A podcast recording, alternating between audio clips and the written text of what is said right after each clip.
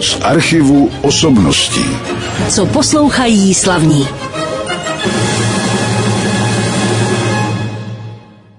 Já jsem moc rád, že do dnešního pořadu z archivu osobností přijal mé pozvání člověk, kterého znáte z frekvence Rádia Klasik Praha a nebo od jinut, kde posloucháte toto médium, toto rádio, ale znáte ho samozřejmě i jinak, protože mým hostem je ředitel Symfonického orchestru hlavního města Prahy FOK, pan Daniel Sobotka. Dobrý den. Hezký dobrý den, přeji.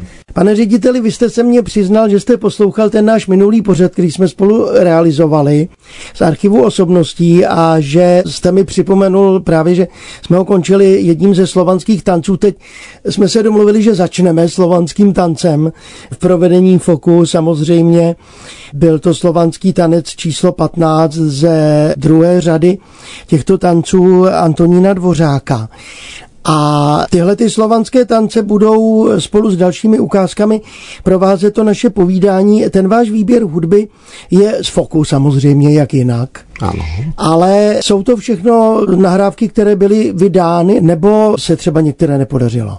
Tak myslím, že u těch jednotlivých nahrávek se k tomu ještě dostaneme, ale v zásadě jsem se snažil vybrat nahrávky, které veřejnost ještě nemůže znát. Vznikly v covidových časech nebo post-covidových časech, anebo jsou úplně čerstvě nyní k dispozici, ale opravdu krátce. A s tím slovanským tancem, když jsem se na vás chystal a vy jste tak na mě klečel, že, že mám teda si vymyslet ty nahrávky, tak jsem měl bezvadný nápad, že bych mohl vzít slovanské tance. A pak jsem zjistil, že vlastně slovanskými tance jsme tady posledně spolu končili, čímž jsem si osvěžil právě náš poslední rozhovor někde před rokem a půl. A Tehdy to bylo tak, že jsem říkal, že si pustíme třetí slovanský tanec, protože desátý a patnáctý jsou ty přídavky a všichni je znají a, a samozřejmě často je hráváme právě jako přídavky na koncertech. Naposledy teď v Lapské filharmonii v srpnu a teď jsem si říkal, sakra, tak proč právě tyto přídavkové si nepřipomenou. Tak jsme začali tím 15. Vy jste se teď zmínil o Lapské filharmonii, byl to takový, řekněme, i prolog pro symfonický orchestr hlavního města Prahy FOK, kromě tedy koncertu ve Valčtejnské zahradě, ta byla pro naše domácí publikum. Vy jste v Lapské filharmonii a teď nevím, jestli vy osobně nebo jako FOK byli poprvé, nebo už jste tam byli? Já osobně ne, já jsem tam nevystupoval. Já vím. A, ano, pro FOK to byla premiéra v Lapské filharmonii, nikoliv ovšem premiéra na Schleswig-Holstein Music Festivalu, což je významný německý festival a pro FOK v tomto ohledu to byl trošku návrat takový nostalgický, protože FOK účinkoval na jednom z prvních ročníků toho festivalu, tehdy ještě s Jiřím Bělohlávkem a to byl nějaký rok 1986, 8, někde takhle ke konci 80. let. No samozřejmě, že já jsem v Lapské filharmonii nebyl, Kolik tam bylo lidí na tom koncertu? Protože třeba někteří naši pořadatelé si dneska stěžují, že přece jenom po té době covidové se malinko ta návštěvnost zhoršila. Jak to vypadalo tam? My jsme hodně mluvili s našimi německými kolegy a oni samozřejmě z toho podzimu mají také obavy, co se bude dít, zejména s takovým jako, řekněme, stálým publikem a co udělá s lidmi, řekněme, ta finanční brzda, protože mm. kultura je při úsporách jakýchkoliv finančních nebo při nejistotách ve veřejnosti, tak kultura patří mezi ty takzvané zbytné statky a tam lidé začínají šetřit nejprve. Leč projevila se síla asi festivalu. Věřím, že máme v Německu stále dobré jméno, takže koncert byl vyprodán a to několik týdnů dopředu. To znamená, že i když jsme chtěli získat vstupenku pro někoho z našich hostů, kdo se třeba ohlásil, nebo německých přátel, tak jsme s tím měli problém. Ale považuji to samozřejmě za velmi dobré znamení. No, je to dvoutisícový takřka sál a vlastně je navzdory krátké době své existence ikonický a pro nás tady v Praze je to vlastně velmi aktuální záležitost, protože zrovna Klapské filharmonie se vztahují jako k referenčnímu sálu, se vztahují všichni ti, kteří uvažují o Vltavské filharmonii tady v Praze. Vy jste ředitelem Symfonického orchestru hlavního města Prahy FOK, teď mě opravte od roku 2013, je to tak dobře? 2013. 2013, což už je řada let. Myslíte, že se dočkáte tedy Vltavské filharmonie? Teda nemyslím ve funkci, ale vůbec, protože já si pamatuju, já jsem se stěhoval do Prahy, do míst, kde má stát trasa D, tenkrát říkali rok 2017, dneska říkají rok 2029, tak proto o tom mluvím. Tak jsou některé záležitosti metro a koncertní sály k ním také patří, které mají ještě menší frekvenci, než je třeba Halejova kometa, ale já věřím, že nebo vše nasvědčuje tomu a Praha ty kroky opravdu dělá, aby se koncertní sál zrealizoval. Ano, to už asi nebude se mnou u pražských symfoniků, ale na druhou stranu, co no, ředitelé přicházejí a odcházejí. Začal jsem před deseti lety, tak jsem jednoduše o deset let starší v tuto chvíli a, a za nějakých deset let už nevím, ale ten, řekněme, životní cyklus těles je přece úplně jiný, takže u orchestrů jako takových rozhoduje, řekněme, umělecká kondice, konstelace osobností, které tam jsou. Jasně, prodlužuje se tradice, ale vlastně ten orchestr nestárne.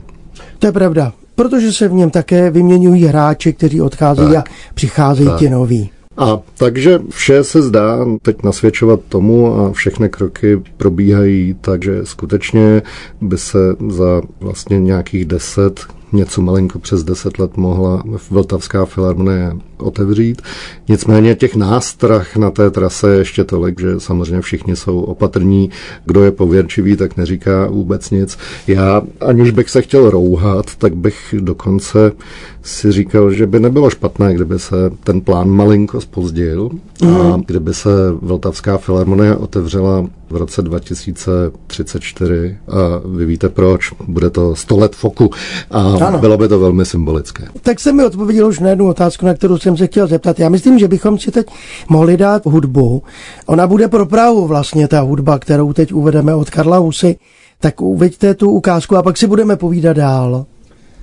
My jsme tady opakovaně mluvili o vztahu Foku a Karla Husy. Také jsme tady představovali nahrávky, které jsme pořizovali. Hudba pro Prahu a další fresky a tak dále spatřili mezi tím světlo světa. Ta nahrávka se vede dobře, máme z toho radost a má to všechny ty hezké konsekvence, které to má mít, takže máme dobré reflexe i ze zámoří a, a jsme v kontaktu s dcerou Karla Husy a tak dále.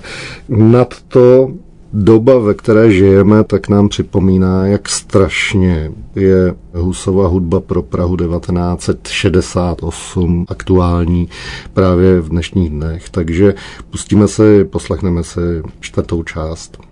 Dozněla ukázka, my si bohužel můžeme dovolit jenom krátké ukázky hudby, kterou do našeho studia přinesl Daniel Sobotka, ředitel FOK. Já to budu trošku zkracovat, abychom ušetřili čas.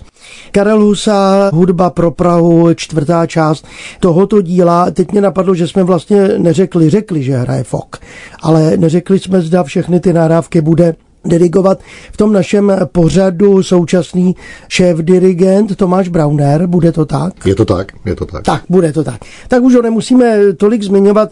Já jsem nakonec s Tomášem Braunerem točil už, není to vlastně tak dlouho před prázdninama někdy, nebo na jaře, ono to rychle utíká, když už samozřejmě v této funkci byl.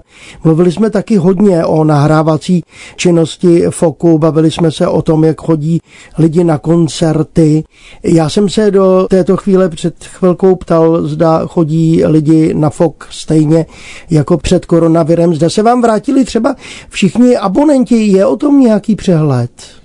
Tak v tuto chvíli je ještě předčasné o tom hovořit, takže uvidíme, až sezóna vypukne úplně naplno. Pořád jsme v té startovní fázi. Ale samozřejmě trošku obavy mám z návštěvnosti, ale to jsou takové, řekněme, univerzální obavy. Prostě víme, jaká je situace, v jaké finanční kondici je veřejnost, zejména v souvislosti s nárůstem cen energií. Ale na druhou stranu je to taková fáze, která je možná trošku radostná v něčem, tak, tak jako podprahově. Totiž v takových složitých časech se vždycky strašně ukazuje, jak významná je kultura pro lidi, jak důležité jsou živé koncerty. A my zažíváme už od času koronaviru takové situace, kdy je to strašně zřejmé v tom sále, že si lidi strašně užívají živý koncert a víme, o čem je živý koncert. Tam proudí nějaká energie od publika hudebníkům na pody a zpět. A to samozřejmě nikdy žádným online přenosem eh, nenahradíte. Tak přesně v této fázi jsme a jsme strašně rádi, že lidé, kteří na koncerty přicházejí, tak si je přicházejí skutečně užít. Je pravda, že už se nechci vracet k té koronavirové době, protože my už jsme o tom tady hovořili moc krát s vašimi kolegy i v jiných pořadech. Jen se zeptám na nahrávky, tak krátce se k ní můžeme vrátit, ty, které vznikaly právě v době covidu. Nebyla to trošku výhoda, že bylo jaksi víc času, nesmělo se koncertovat, víc času se mohlo věnovat třeba cizelování těch nahrávek při jejich vzniku. Byl to skutečně čas pro takovou trpělivější, preciznější práce, kde jsme nebyli úplně pod tlakem takového toho provozního rytmu, kdy se připravují koncerty, živá vystoupení, zájezdy a zároveň se nahrává. Víme, jak to je. Nahrávka by měla vznikat v obzvláště pohodové atmosféře. Je to strašně cítit a je dobré tomu věnovat i ten čas na přípravu. Takže pro nás bylo velmi dobré že Tomáš Brauner bydlí, řekněme, nějakých 12 kilometrů od Smetanovy síně a byl teda i v časech covidových vlastně docela operativně k dispozici, nemusel lítat ze země do země a nebyly tam žádné eh, státní hranice, ani letecké, ani jiné linky potřeba. A tak když bych to měl schrnout, řekl bych, že FOK toho využil bez zbytku. A já narážím i na to, že nedávno bylo pokřtěno vlastně nové CD. My jsme říkali, že některé ty nahrávky nejsou pro posluchače k dispozici, že jsou jenom vaše, ale tady u té nahrávky to tak nebude, tak prozraďme to. My spolupracujeme s Pavlem Šporclem velmi pravidelně. Řekl bych, že přátelství Pavla s Fokem je neokázalé, leč o to hlubší.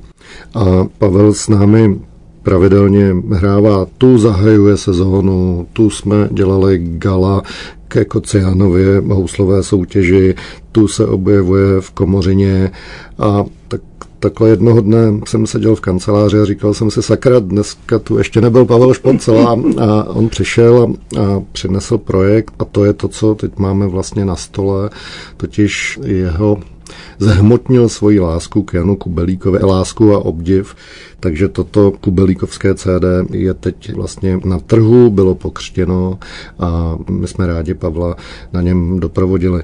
Kubelíkův první houslový koncert a Mendelssohnův houslový koncert. My jsme vybrali jako ukázku podle tedy vašeho doporučení právě od Jana Kubelíka, už taky asi z toho důvodu, že Mendelssohnův houslový koncert je všeobecně známý mezi posluchači, ale ten Kubelíkův tolik ne, tak část koncertu číslo jedna Jana Kubelíka. A protože je to světová premiéra, tak to vezmeme pěkně od začátku. Poslouchali jsme ze zcela žhavé novinky a taky ve světové premiéře Možná i rádiové, protože to CD vy jste nám věnoval do našeho vysílání, my z něj samozřejmě hrát budeme. Nevím, jestli se dostalo do programu, ale v tomto pořadu to byla opravdu premiéra části prvního houslového koncertu C-dur Jana Kubelíka s Pavlem Šporclem a samozřejmě Fokem a dirigentem Tomášem Braunerem. Máme před sebou ještě dvě ukázky, takže si můžeme dál povídat o Foku jako takovém. Mimochodem, to je taková praktická informace pro diváky. Zdražili jste nebo museli jste zdražit vstupné? Někde trošku kosmeticky, ale v zásadě myslím, že naším posláním je být maximálně dostupní veřejnosti a to právě zejména v těchto časech. Takže ano, některé ceny, já bych nemluvil o zdražení, ale spíš o takové korekci, ale nebyla nějak plošná. Je to pravda, já jsem se díval na ty vstupenky a žádné zvýšení jako razantní jsem tam moc nezaznamenal. Tak doufejme, že lidi budou slyšet taky na to, že se nebudou bát přijít na koncert a doufejme, že ta podzimní doba bude lepší. Už taky s ohledu na to, že jsme očkovaní všichni, tak se nemusíme tolik bát třeba. Jsme očkovaní a mezi kulturními marketéry už běží různé vtípky, které nás ale doženou pak reálně, které říkají, přijďte se ohřát do divadla nebo do koncertního sálu. Ano, tak, to je pravda. tak nejsem samozřejmě cynik, chápu, že mnoho lidí řeší složité situace, ale já věřím, že jsme natolik vyspělá společnost, že v nemocnicích, divadlech, koncertních sálech a tak se bude dále topit. Je to tak, ale my bychom si teď už mohli povídat o té sezóně, která už je v běhu. Některé ty koncerty už probíhaly, jak jsme o tom tady hovořili. Tím minulým byla Oda na radost, tedy Beethovenova devátá symfonie s tím Schillerovým textem. Ale na vás čeká celá řada dalších záležitostí. Už jsme Tady si teď před chviličkou pouštěli skladbu, kterou hrál Pavel Šporcel, ten se samozřejmě objeví taky na koncertě. A vůbec je tam hodně českých interpretů, kteří dostávají prostor a samozřejmě i hráči z orchestru. Ale to asi děláte rádi, není potřeba vždycky zvát zahraniční umělce. Zveme zahraniční přátelé, dirigenty, solisty, samozřejmě i nadále patří to k profilu orchestru, patří to k jeho renomé, ale trošku jsme upravili ten poměr, myslím, že už jsme tady o tom, nebo určitě už jsme tady o tom dříve i mluvili. Byl to záměr, totiž podpořit české umělce. Nevěřil byste, kolik lidí z těchto kruhů v covidových časech řešilo různé problémy, tím myslím jako pochybnosti o tom, jestli má smysl to co dělají. Jo. Oni samozřejmě poslouchali, za prvé nemohli na pódium a to pro tyhle lidi je vždycky deprimující a zároveň poslouchali některé výroky politiků typu, čemu umělci vlastně jsou a tak dále. Nebudu je citovat. Jedno s druhým měli o sobě pochybnosti, jsou to křehké duše a my jsme se snažili přispět k rozpílení těch jejich pochybností. A jsme ten orchestr, který žije z veřejných zdrojů a měl by podporovat nejenom současnost, ale i budoucnost české kultury, takže svým způsobem to takto děláme. Ale zároveň, jak jste říkal, zvete i ty zahraniční umělce a když už jsme u těch oslav, už jsme tady připomínali 90 let Foku, za dva roky bude taky výročí 200 let od narození Antonína Dvořáka, což už samozřejmě vy teď musíte taky řešit pomalu, už neje na to i jaksi koordinační plán, jak to bude vypadat v České republice. Ale já se chci přidržet té příští sezóny. Třeba Jose Kura bude mít kulatiny, přijede. Jose Kura přijede, vlastně mluvíme už o běžící sezóně a Jose Kura oslaví 60. oslaví je tady s námi. Jasně v 60 letech nejste, řekněme, na rozpuku kariéry, je to spíš už ta fáze, kdy v tom dni už začalo odpoledne a pomalu scházíte lehce dolů třeba k moři, abych to tak obrazně řekl, ale pořád je Jose Kura velké jméno a především je to jako člověk velký přítel orchestru, takže my jsme rádi, že se takto rozhodl a že v Praze s námi zaspívá své jaksi nejproslulejší kusy. Tak to byl třeba Jose Kura a když se uvažuje právě o výběru těch zahraničních umělců, jsou teď problémy s tím cestováním už přestaly. Jsou nějaké problémy s tím získat ty umělce sem, protože přece jenom se narušil ten sled a třeba jejich kalendáře. Kdybychom použili pojem z normálního světa, tak se ptáte na to, jestli byly narušeny dodavatelské řetězce, ale naši umělci většinou necestují a nevyrábějí se v Číně. Ten umělecký kulturní svět, hudební obzvláště, nebo klasicko-hudební, je velmi globální a kosmopolitní už celá léta, takže ne, my samozřejmě udržujeme s těmi lidmi kontakt a s jejich agenty, agenturami, není v tom žádný problém. Problém je v tom, že se přesýpaly termíny na všech stranách a aby oni se skládali nějaké nové kalendáře, tak to nějaký čas zabralo, ale v těch kalendářích s námi počítají. A samozřejmě se doba změnila v tom, že každý koncert teď je trošku takovým adrenalinovým zážitkem, protože klidně 24 hodin před akcí se může změnit něco ten člověk může mít pozitivní test a je úplně jedno, že to je koncert naplánovaný dva roky dopředu. Mm. Tak to jsou samozřejmě problémy, které se musí řešit tak, jak nastanou v průběhu toho. A od toho jsou tam vaši pracovníci, No to jsme tu, jsme na to připraveni, byť ty nároky na každodenní chod se velmi proměňují. Stejně tak práce symfonického orchestru. Svým způsobem je to dnes riskantnější povolání než fárat v dole, protože je to velký kolektiv, který tráví hodně času pohromadě a když jeden člověk vypadne třeba kvůli covidu, tak to může způsobit různé složitosti. Když už mluvíte o orchestru, proměnil se nějak orchestr teď v poslední době? Mám na mysli, zda jste měli nějaký konkurs na určité nástroje? Konkurzy probíhají průběžně, orchestr se omlazuje, dochází ke generační obměně, což je ale přirozený proces. Myslím, že nejviditelnější z posledních let byl už zmiňovaný tady dříve nástup Romana Patočky do pozice koncertního mistra, ale těch lidí, kteří přecházejí, je tam mnohem víc. Mohou si to lidi nakonec podívat na jevišti, pokud je poznají samozřejmě, protože v různých skladbách je různé množství hráčů. Je potřeba třeba najímat někdy taky hráče na určité skladby? Asi ano. Někdy se to děje při třeba velkých obsazeních, nebo může někde nastat takový souběh repertoáru, kdy opravdu ty takzvané výpomoce potřebujeme, ale i v takovém případě se obracíme na kolegy hudebníky, kteří s orchestrem pracují pravidelně, protože alfou a omegou všeho je garance umělecké kvality orchestru. Já už teď uvedu další skladbu, nebo uvedete ji vy, bude to skladba Petra Vajsara. Tak povězte nám něco o této skladbě, protože to je vlastně ne vaše osobní, ale objednávka Foku právě vůči tomuto skladateli a my si poslechneme vlastně premiéru.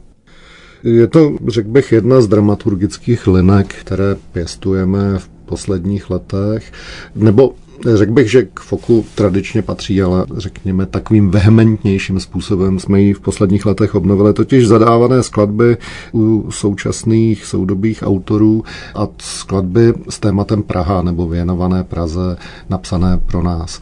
Petr Weiser jednu takovou věc napsal pro nás. Ano, premiérovaná byla právě v covidových časech, takže to neměla úplně jednoduché. Jmenuje se to Pražské metamorfózy a je to taková Vajsarova procházka Prahou z Pražského hradu přes židovské město a tak dále až na jeho jižní město. My si poslechneme zase, aby to byla taková upoutávka, ochutnávka, tak si poslechneme hned první část, která je věnovaná Pražskému hradu. Petr Weiser napsal Metamorfózy, my jsme byli na Pražském hradě, pokud vím, jste říkal v téhle části tohoto díla na objednávku FOK, tedy poslouchali jsme premiéru té nahrávky kterou, nebo toho koncertu, bylo to přímo z koncertu nahrané, nebo to vznikla nahrávka až později? Ne, bylo to živá nahrávka. Živá nahrávka. Tak za ní taky samozřejmě děkuji a protože se blíží už závěr našeho pořadu, tak se zeptám, protože lidé si to mohou samozřejmě všechno najít ve vaší prožuře, taky na webových stránkách. Dneska už je všechno daleko jednodušší dozvědět se o koncertech. Víc mě zaujala třeba, nevím, jestli tam nemám zajít, relaxace při hudbě u Šimona a Judiu teda v tomto prostoru. To už bylo dřív, nebo je to nějaká novinka? Já myslím, že každý rok posouváme trošku hranice toho, kam až lze s klasickou hudbou zajít a jmenuje se to relaxační nokturno, tak je to takový relaxační výlet. Nevím, jestli jste šel někde do Šimona Judy na koncert a tam jste se lehl do lehátka, nebo jste si k tomu nesl relaxační podložku. To ne, zatím. Takže to přesně zažijete, nebudete potřebovat kravatu. A tak je to jeden z takových našich experimentů, ale myslím si, že zároveň takový ten experiment, který vlastně i ukazuje, jak je hudba užitečná v mnoha ohledech a kde všude se její role může promítnout. A to obzvláště v těchto složitých časech. Ale ptal jste se na sezónu, na, na zajímavosti. Já věřím, že sezóna je v podstatě sled zajímavých programů a nápadů, aspoň se o to snažíme. Mezitím jsme totiž premiérovali další skladbu, takže už to nejsou jenom pražské metamorfózy, ale Jan Rian Dřízal napsal skladbu, která se jmenuje Praga Arkana a tu jsme premiérovali právě na zahajovacím koncertě této sezóny. Mezitím proběhla ještě premiéra skladby Ondřeje Brouska v loňském roce pro změnu s názvem Pražská kavárna, takže tento cyklus my vesele rozvíjíme a budeme rozvíjet dál. Doporučuji to pozornosti posluchačů, protože je to jedna z věcí, která demonstruje také nějaký rozvoj ubírání se klasické hudby. A z dalších nápadů nebo toho, co chystáme, ano, tak zmínili jsme třeba Jose Kuru, ale když už jste zmiňoval naše kolegy z orchestru, tak Roman Patočka se představí také jako solista a to v Mendelssohnově houslovém koncertu, to je hned začátek října. Čili to je taková, bych řekl, čerstvá informace krátce po vysílání tohoto pořadu. Já moc děkuji vám, že jste přišel do našeho studia. Přeji samozřejmě nejenom vám, ale i orchestru, ať se daří, ať máte co nejvíc diváků a posluchačů. Vy budete pravidelně přicházet do našeho studia spolu se svými kolegy do pořadu, které připravuje pro naše posluchače kolegyně Martina Klausová o novinkách se Symfonického orchestru hlavního města Prahy FOK a já slibuju, že budu chodit na koncerty, jak ostatně činím do Foku a jsou zváni i naši posluchači. A teď už jenom poprosím o tu závěrečnou skladbu, co jste vybral na závěr našeho pořadu. Minule jsme tedy končili slovanským tancem, tentokrát jsme s ním začínali, tak čím zakončíme ten koncert? Když už jsem zmínil Romana Patočku, tak při tom stejném koncertě kde jsme nahráli pražské metamorfózy, tak jsme nahráli také Dvořákův houslový koncert s Romanem Patočkou, tehdy úplně vlastně čerstvým koncertním mistrem orchestru. On je to jeho majstrštyk, vlastně s tímto koncertem také vyhrál u konkurzu k nám. Takže zaznamenali jsme ten koncert a tady máme jeho úvodní část. A jinak souhlasím se vším, co jste řekl. Těším se na sezónu, těšíme se na naše další hostování tady u vás a především se těším na posluchače Rádia Klasik ve Smetanově síni a při všech ostatních živých koncertech. Z archivu osobností.